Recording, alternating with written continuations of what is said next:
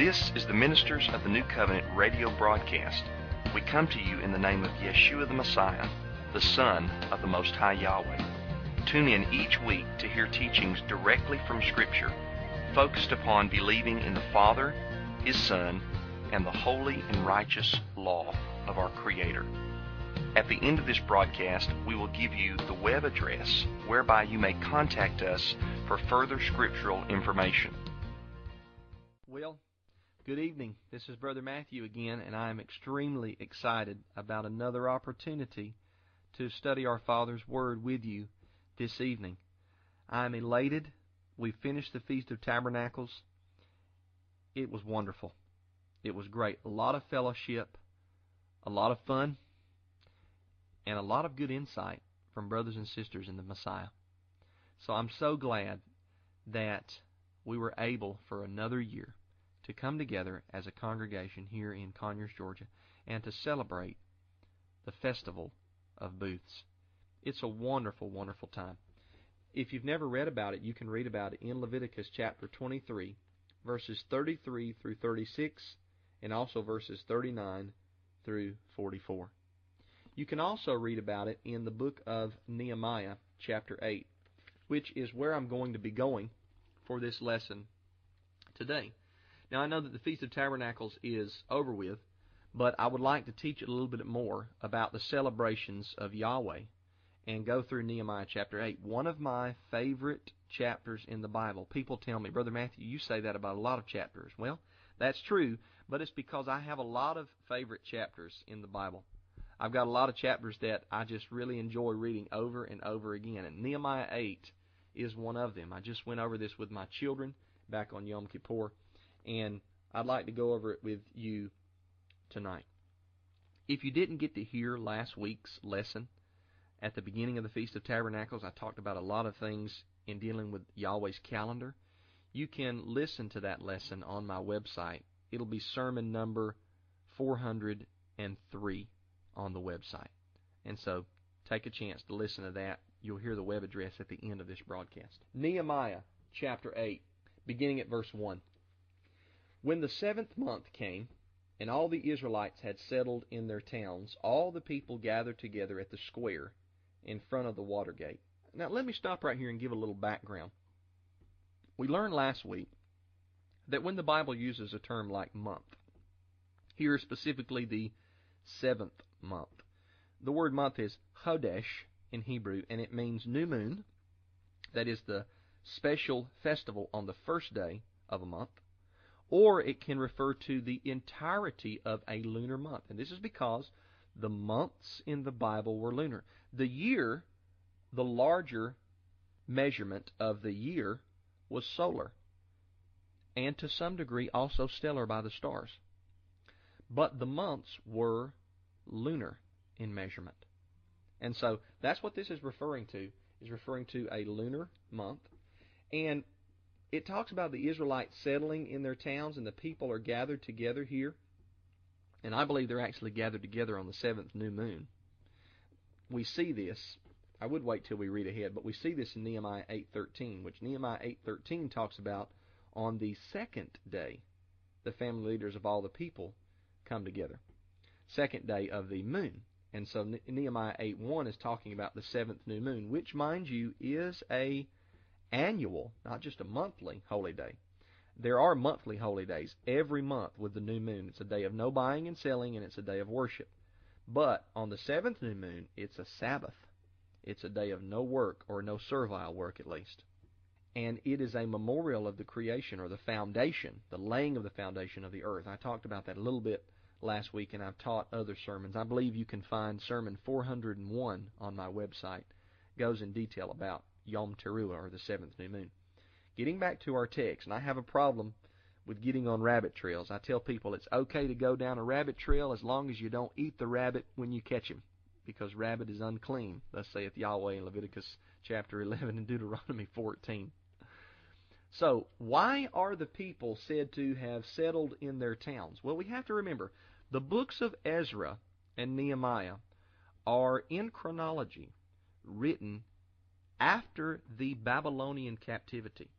when we read at the end of the book of the prophet Jeremiah, we see that many of the Israelites from the house of Judah were taken into Babylonian captivity. Daniel was one of them. Daniel actually lived the majority of his lifetime in Babylon. He was taken at probably a teenager, and he actually lived in Babylon for the rest of his remaining days. He never came back to Jerusalem. But a lot of the Judahites, the Israelites from the house of Judah, did return to Jerusalem. Many of the individuals in the ten northern tribes of the house of Israel, they were scattered in the Assyrian nation, and they never came back to Jerusalem. Contrary to what some in theology and Christianity will say, the Bible in the books of Ezra and Nehemiah does not record that all of those from the ten northern tribed house of Israel came back to Jerusalem. There was no reuniting of the two houses at that time. The reuniting of the two houses is actually still awaiting to be fulfilled. Like when Ezekiel talks about the two sticks, the stick of Judah and the stick of Ephraim, representing Judah and Israel, they will come back together. That is yet to await future final fulfillment in the millennium kingdom. So, this Nehemiah 8 is talking about how that many Judahites had returned from Babylonian captivity and under the leadership of men like Ezra, who was a Levite priest. He was from the line of Zadok. Pure Levitical blood, Aaronic blood running through Ezra's veins. And then also we have Nehemiah. Through the leadership of men like this, the city of Jerusalem and the wall around Jerusalem began to be rebuilt. And not only did the city begin to be rebuilt, the pure worship, the commandments, the statutes, the judgments, the instructions, the Torah was beginning to be reinstated in Yahweh's chosen city, Yerushalayim, Jerusalem.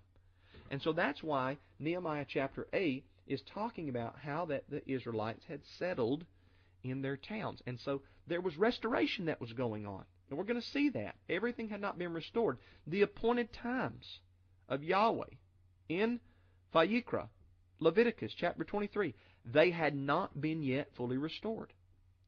There was a restoration process that was happening. A revival was actually happening here in the land, the land of Israel. Verse 1 again. When the seventh month came, and the Israelites had settled in their towns, all the people gathered together at the square in front of the water gate. They asked Ezra the scribe to bring the book of the law of Moses that Yahweh had given Israel.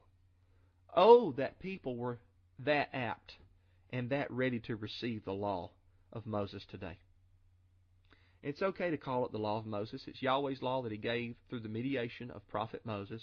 It's called the law of Moses over 20, possibly over 30 times in the Bible, even in the New Testament.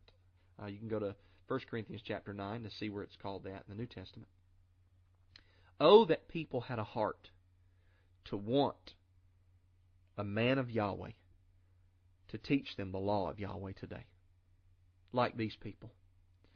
We see that these people ask Ezra, Ezra the Levite, bring us the book the law of Moses that Yahweh had given to Israel. Bring it out. Teach us about it. Nehemiah 8, verse 2. On the first day of the seventh month, here we go again. I didn't read this verse prior. I wanted to give you something here later on in the sermon. But not only does Nehemiah 8:13 refer us to the second day, meaning the second day of the moon, but Nehemiah 8 verse 2 says on the first day of the seventh month. That is the new moon. That's the day that Leviticus 23 verse 24 calls Zikron Teruah. Numbers 29 calls it Yom Teruah. It's the day of joyful noise. It's the annual holy day. It's the new moon Sabbath in the seventh month. So on the first day of the seventh month, Ezra the priest brought the law before the assembly of men, women, and all who could listen with understanding. That's beautiful. Verse 3 while he was facing the square in front of the water gate, he read out of it from daybreak until noon before the men, the women, and those who could understand. all the people listened attentively to the book of the law.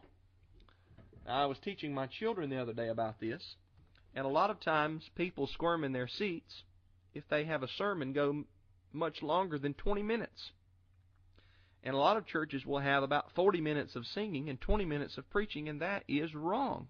That's wrong. It should be at least reverse 20 minutes of singing and 40 minutes of preaching. The preaching, the teaching of the Word of Yahweh is the most important part. Catch this now, brothers and sisters. The preaching and teaching of the Word of Yahweh, the exposition of the text of Scripture, is the most important part of the sacred assembly, the holy convocation, the Mikra Kodesh. The people are not being fed. The sheep are not getting food to eat if the Word of Yahweh is not expounded upon. And I'm not talking about a little 10 minute sermonette or even a 20 minute sermonette. Sometimes I teach for 60 and 70, 80 minutes long. But it's because it's so important to be able to have expository teaching. Expository teaching means book by book, chapter by chapter, verse by verse. I've been privileged to teach through a few books of the Bible. I'm actually in the process of teaching through the book of Luke right now in the New Testament. I've had the privilege and the honor and the grace of Yahweh to be able to teach through books like Ruth. I've taught through the book of Malachi. I've taught through the book of First Timothy. And I've taught about 10 chapters through the book of Daniel. Such an honor and a privilege to do that. There is so much insight that comes through exposition. Because the books of the Bible were written as books. For instance, the book of Malachi was written as a cohesive prophecy or prophetic letter. And the best way to understand it is to read it verse by verse and interpret it verse by verse in context. The best way to do that is to teach through it verse by verse. And you'll be surprised at the insight that you come away with when you actually take the time to do that. Things that you would never glean from just taking a snippet here and a snippet there, you will glean from reading and teaching the book as a whole. If you're a minister of Yahweh, ordained by not the state, I don't believe in state ordained ministry. The state does not have any right to ordain anything, and I've met some kooks who have a minister's license by the state. That doesn't mean anything with Yahweh. But if you're ordained by Almighty Yahweh as a minister of Yahweh, you need to be teaching the people of Yahweh the Bible verse by verse, book by book, chapter by chapter, verse by verse. He promises that when the word goes forth, it does not return void. Preaching is not about teaching little quips, anecdotes, little stories here and there. It's okay to intersperse these things within a sermon, but preaching and teaching is exposition. Giving the people the word. Paul told Timothy in 2 Timothy chapter 4, preach the word. Be instant in season and out of season. And when Paul wrote that to Timothy, the New Testament canon had not even been formed. There was no New Testament scripture as a whole as we know it today. The only word that existed was the Old Testament. Paul was telling Timothy, preach the Old Testament. And preach it whether it's in season or out of season, whether it's popular or whether it's not popular. You preach it. So, minister of Yahweh, if you've not been doing that, repent today. Yahweh is kind. Psalm 86, verse 5 says He's kind, He's compassionate, He's ready to forgive. Oh, and that's so beautiful. You repent and you begin to teach the people the word of Almighty Yahweh. Yahweh will bless you for it. So, I was telling my children that Ezra read from the book of the law from daybreak until noon.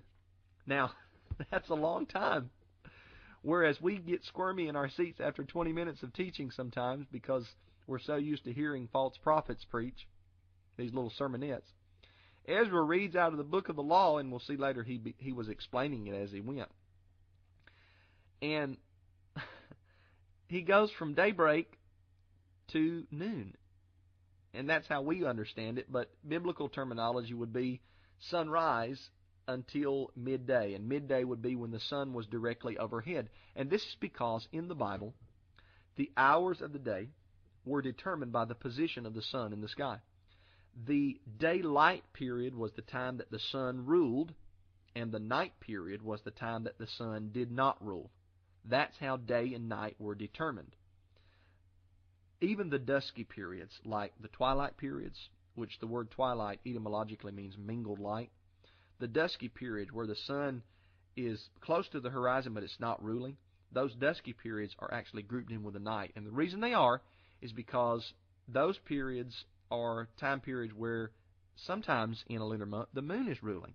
And even, oh, let's say five, ten minutes after sunset, even while it's still dusky or gray in the sky, you can begin to see the stars. They'll pop on one by one. All right. So the time when the sun is ruling, that's the day. The time when the sun is not ruling, that's the night. And you can watch the sun as it goes into different positions in the sky. That's how the hours of the day are told in the Bible. In Acts chapter 2, there were some Israelite men that got accused of being drunk on new wine. And Peter's response to the accusation was, These men are not drunk as you suppose, seeing it is but the third hour of the day. Some Bibles will say 9 a.m. That's how we understand it, but third hour of the day is not necessarily equivalent with 9 a.m. It's close. But it means that there was a particular position of the sun that the Israelites knew when it got to that position. That was the third hour or third period of that daylight portion of time. Peter didn't look at his wristwatch and say, hey, it's 9 a.m. No. He watched the position of the sun. And so Ezra, he read in the book of the Torah from sunrise all the way up till the sun was directly overhead at midday. That's when midday is, mid daylight portion. Quite a long time to be reading in the Torah and expounding upon the Torah, but these people were hungry it came out of captivity. They were ready for restoration. Praise Yahweh for men like Ezra, who did expository teaching from the Torah. Praise Yahweh for men like Ezra. Nehemiah 8, verse 4. Ezra the scribe stood on a high wooden platform made for this purpose. In the rest of verse 4, it mentions all the names of the people that stood beside him on either side of him. Verse 5 Ezra opened the book, that is, the book of the law of Moses, in full view of all the people, since he was elevated above everyone. As he opened it, all the people stood up. Ezra blessed Yahweh, the great Elohim, the great mighty one. And with their hands uplifted, all the people said, Amen, Amen. It is okay, brothers and sisters, it is okay for you to lift your hands in praise to Almighty Yahweh. Now, I grew up in the Pentecostal church, and I don't agree with much of what goes on in the Pentecostal churches today. But one thing that I do agree with, and the reason I agree with it is because it's biblical, is the lifting up of the hands.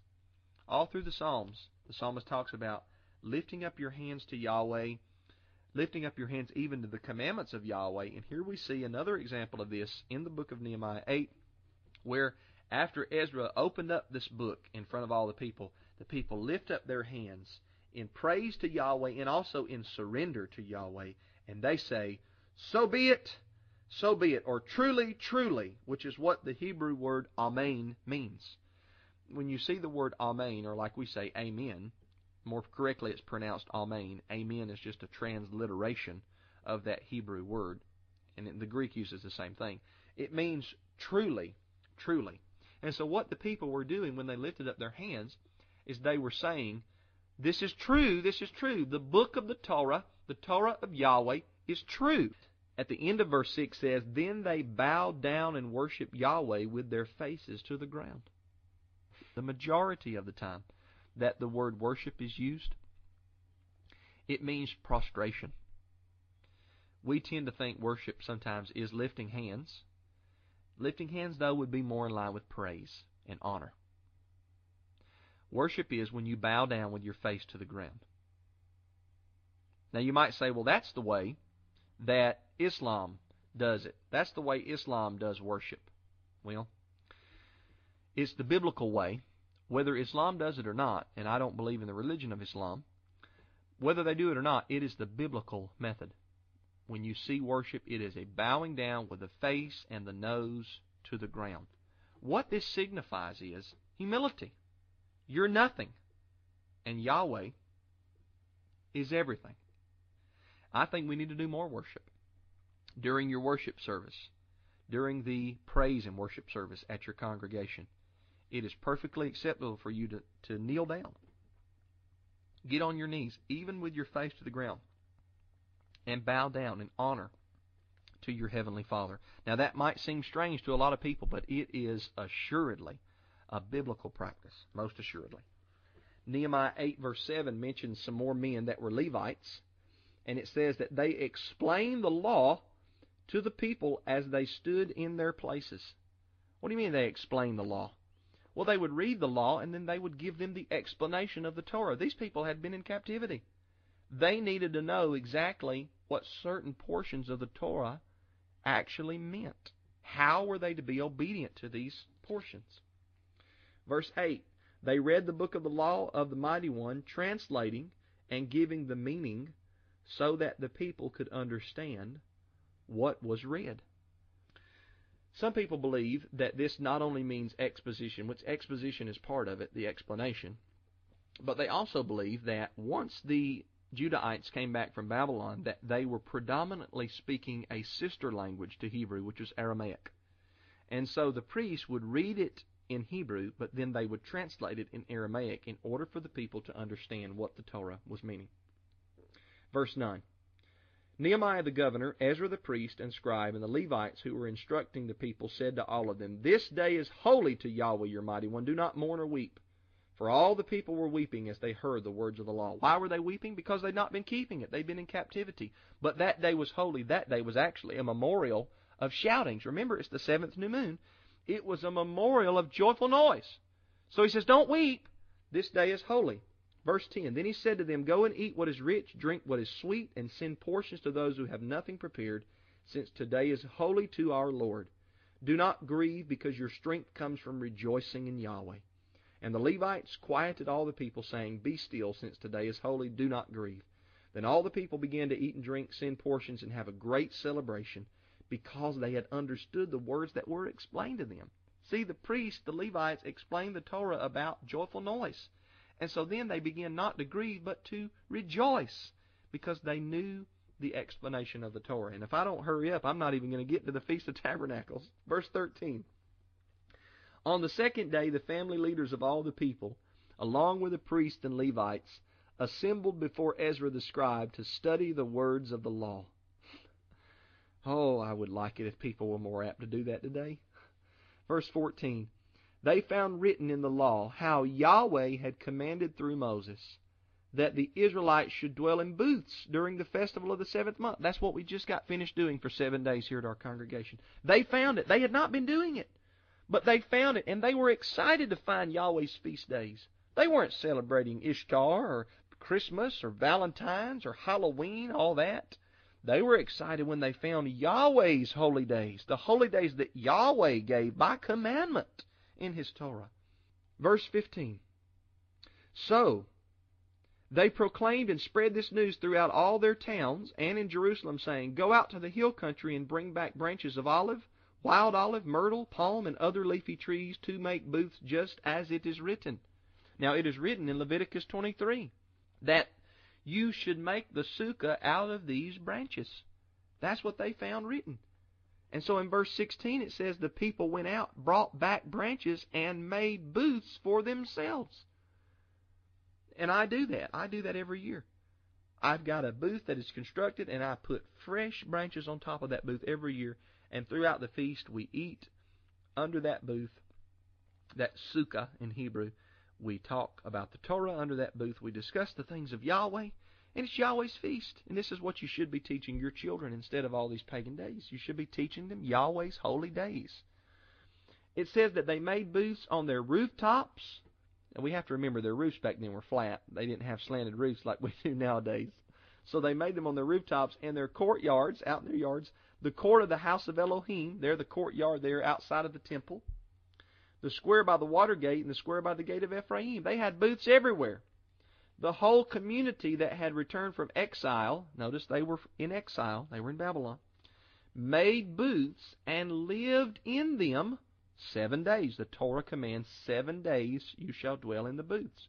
Leviticus 23, 33 through 36. They had not celebrated like this from the days of Joshua son of Nun until that day. At the end of verse 17 we read that. Now notice, it had been what, about a thousand years since the time of Joshua, around that time, give or take. Did they say, well, we've not done this for so long, that's outdated, we've not done it for so long, surely it's not that important that we do it? That's what people say now. I tell them, I say, look, we need to keep the Feast of Tabernacles. Yahweh says it's a feast for the Israelites and for those strangers that join themselves to Israel. They're to keep it. Oh, but the Christian church hasn't done that for so long. Listen, who cares what kind of false traditions have came into the Christian church wipe those away and bring back the true worship of spirit and truth into the congregations of Yahweh worldwide. The Apostolic Assembly did not celebrate Christmas. The Apostolic Assembly did not celebrate Easter, Halloween, Valentine's. They didn't celebrate any of the American holidays, if you wanted to get technical. Now, some of them do not stem from paganism, but these were not the commanded days of Yahweh. They celebrated the commanded feasts of Yahweh, one of which was Chag Sukkot, the Feast of Tabernacles. That was what they were excited about. They celebrated it here in Nehemiah, and they celebrated the feast all throughout the book of Acts. This is when the Holy Spirit was poured out on the second of the three major feasts, Shavuot, or in Greek, Pentecost. It's beautiful. These days were celebrated by the Apostolic Assembly then, and they should still be celebrated by us now. We should not try to learn the ways of the heathen and celebrate times and days that stem from heathenism and have just been baptized by Roman Catholicism. The birth of Christ, the holy, righteous birth of the Messiah, has been amalgamated into the unholy celebration of Saturnalia, what we now call Christmas, but originally in the Roman time it was called Saturnalia, which was a feast in honor of the agricultural deity Saturn, and also of Mithra, and it goes back even to ancient Babylon. Shouldn't be celebrating those days, brothers and sisters. You need to get rid of them. You really do. And I speak it in love, but you need to get rid of those days and celebrate Yahweh's appointed times. Even though we've not done it for a long time in the Christian church, it doesn't matter. They had not done it since the days of Joshua the son of Nun, Nehemiah 8:17. But when they found it written, they obeyed. And when we find it written, we need to obey and you need to build a sukkah. Now, if you've not built a sukkah this year, it's too late. The feast is over with. It'll be a whole nother year before you get to obey that commandment. But you can start making plans right now. You can start making plans now because in about four to five months, around that time, we're going to have another feast come up in the springtime called Pesach or Passover and the Feast of Matzah, the Feast of Unleavened Bread.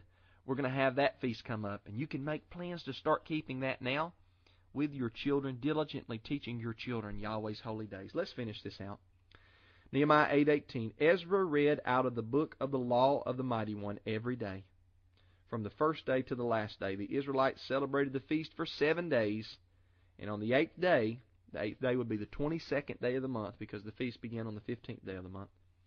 There was an assembly according to the ordinance or according to the commandment. Brothers and sisters, the feasts should still be kept. If you're wondering about the feasts, if you're wondering about Yahweh's calendar, I'd be glad to send you some free and postpaid information. Just listen to the contact information at the end of this broadcast, and I'll send you some free literature on the subject of Yahweh's calendar so that you can begin to understand how important it is to celebrate His feasts. I love you with the love of Almighty Yahweh. And I pray that Yahweh would open your heart and your mind to see the truths about His appointed times. Yahweh bless you. Shalom. You've been listening to the Ministers of the New Covenant radio broadcast. Our website is ministersnewcovenant.org. That's ministersnewcovenant.org. Please visit our website where you will find hundreds of audio sermons as well as videos, books, and articles explaining various doctrines in the scriptural faith. For questions, you can also call 678 347 6240. That's 678 347 6240. Thanks for listening, and according to His will, may Yahweh richly bless.